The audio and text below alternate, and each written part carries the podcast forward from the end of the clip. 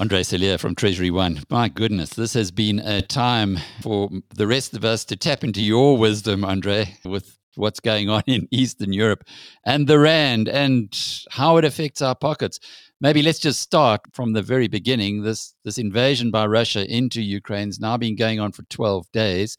If you track back the impact on the South African Rand, it was looking very strong ahead of this. And now, of course, it, it has almost predictably been impacted. Yes, uh, certainly. When I spoke to Justin two weeks ago uh, on the Monday, I mean, we knew about the possibility of uh, of a Ukraine-Russian war, but at that stage, everybody was hoping that you know there would be still dialogue and it would not happen. It did happen. If we look at the value of the rand at that stage, it was trading around the 15.15 level. Uh, but at the same time, against the euro, it was trading around the 1715, 1715 level as well. Now, since then, uh, at that stage, uh, one needs to mention what happened to, to, the dollar because the euro against the dollar was trading at levels of 1.13. It now trades at 1.0840, which is a 4% weaker euro.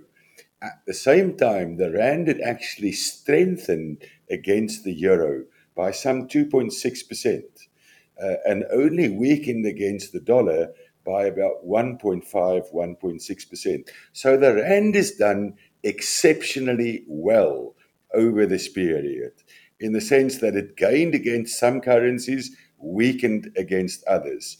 Uh, if you look at what happened to the ruble, for instance, you know, the devaluation or the weakening of the ruble against the dollar uh, is in the order of uh, 80% over this last 12 days. So massive moves uh, in the currency space, but also massive moves in the uh, commodity space.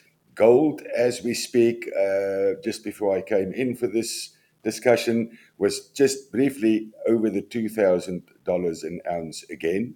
Was there this morning, came down slightly, but it's there again. Uh, palladium and platinum uh, shooting out the lights. If you look at the palladium price since December to now, then you're speaking, and, and, and one should really sit down and hold onto your chairs on these figures because it's trading around 70 to 75% higher. That's the jump in, in, in, in that space. Uh, if you look at the price of coal, coal was briefly over 400. It might be even above that again today, uh, but over $400 uh, a ton last week. Uh, from levels of 220, 230. So immense. And this is all because of the energy crisis. You look at the oil price, a 40% move in the last two weeks or so. You know, we can now discuss what's the impact of these things, but that's the kind of moves that we've seen. It's extraordinary when you put it into that kind of context. I was at the uh, in the lockup for the budget. What's it? A week ago, just over a week ago, and there the South African Treasury were getting um, somewhat concerned about being able to repeat in the next year, in the next fiscal year, the bonus that had been achieved through higher commodity prices. But from what you've unpacked for us, bizarrely, this war is doing South Africa's export earnings a, a heck of a lot of good. It does the export earnings a heck of a lot of good. The one of the problems that we might incur is can you actually get the physical exports out and delivered to the other side? That is something that is still to be seen because if this war continues, uh, it might have an impact on how do you get goods from point A to point B. Uh, and, and, and certainly, if this continues, then the commodity boom that we're seeing uh, might continue because the demand will be there. Um, but as I say, the logistics might not be there. But certainly, some benefit to the fiscus again on that front uh, going forward.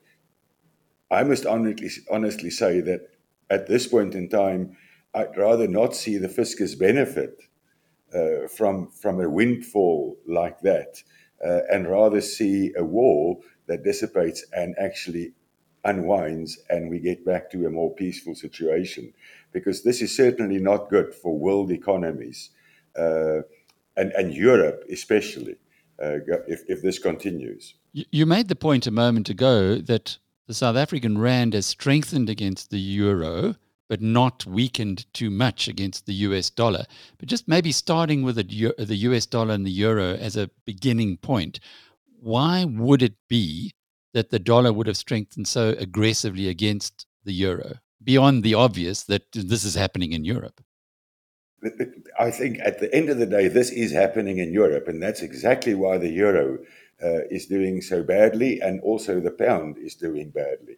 It's a Europe, mostly a European war, um, and if this escalates and continues, it, it will be fought out in Europe, and their economies will be impacted much more than anywhere else.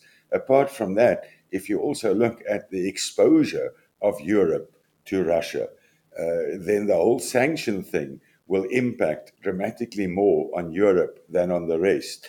Uh, just for instance, if you look at debt of Russian banks uh, to European banks, uh, the bulk of the debt lies into the uh, European banks. And that's why Europe is so badly suffering, or the euro is so badly suffering under this whole situation. And the sterling, pound sterling, you said that's also weakened. Why would the British uh, currency, given that they about as far as away as you could get if you happen to be in Europe from what's going on in Ukraine, why would they also be under pressure? Well, I think they're very closely, uh, they're still very close to Europe.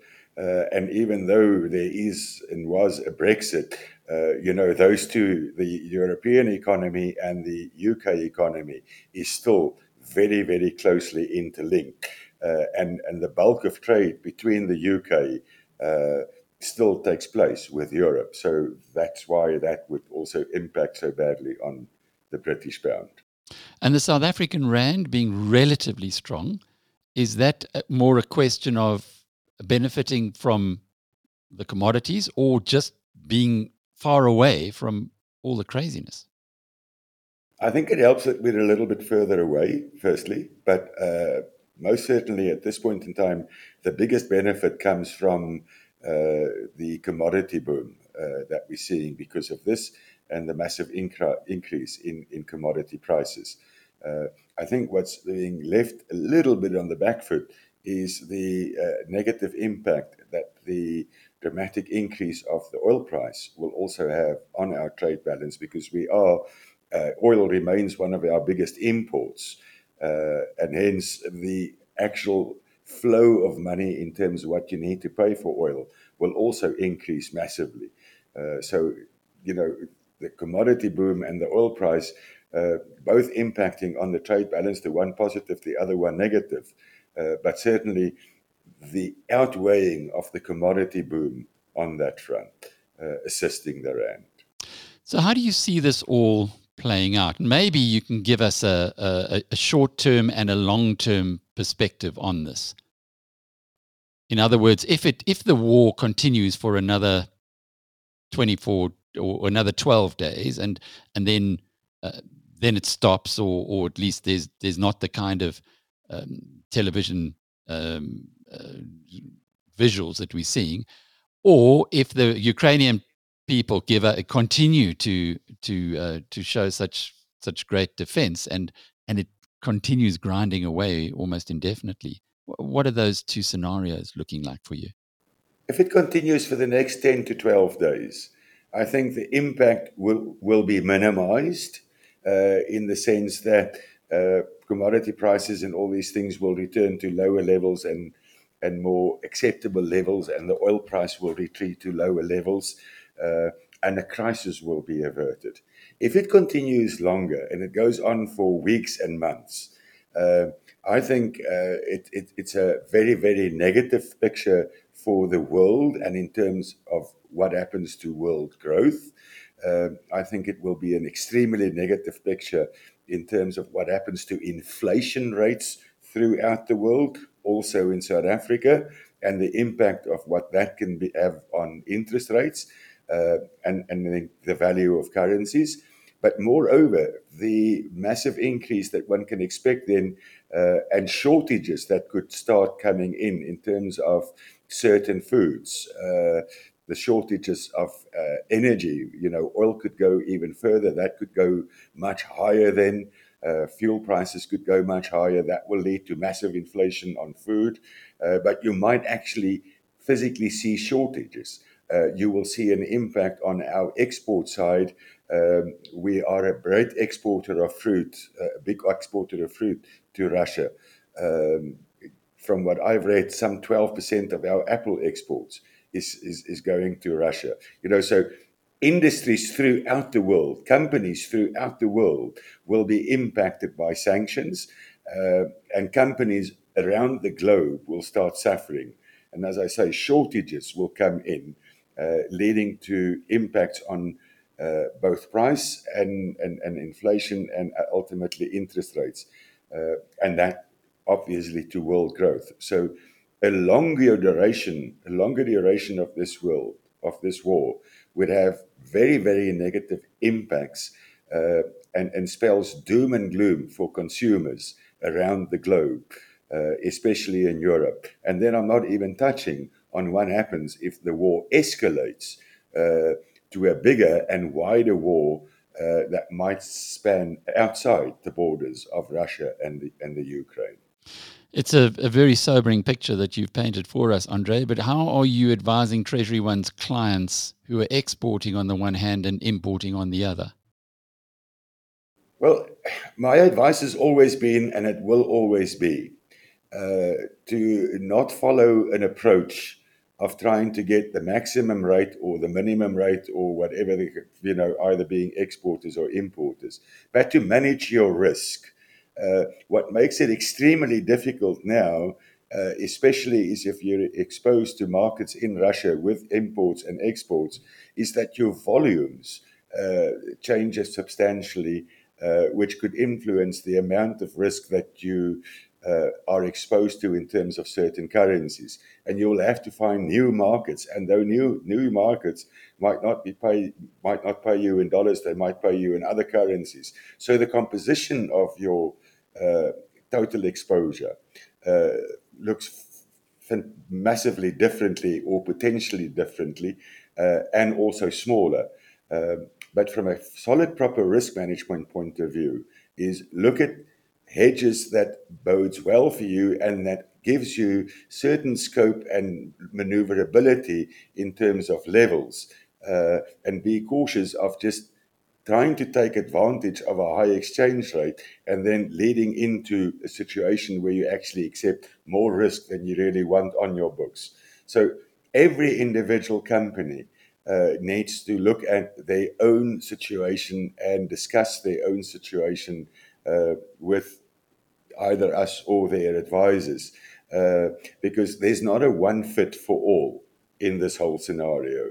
Uh, every company would be differently exposed, uh, and one would have to analyze that risk and make sure that you steer through these volatile periods, try and get rid of some of the volatility, but be able to steer through these volatile times uh, without affecting your bottom line too much.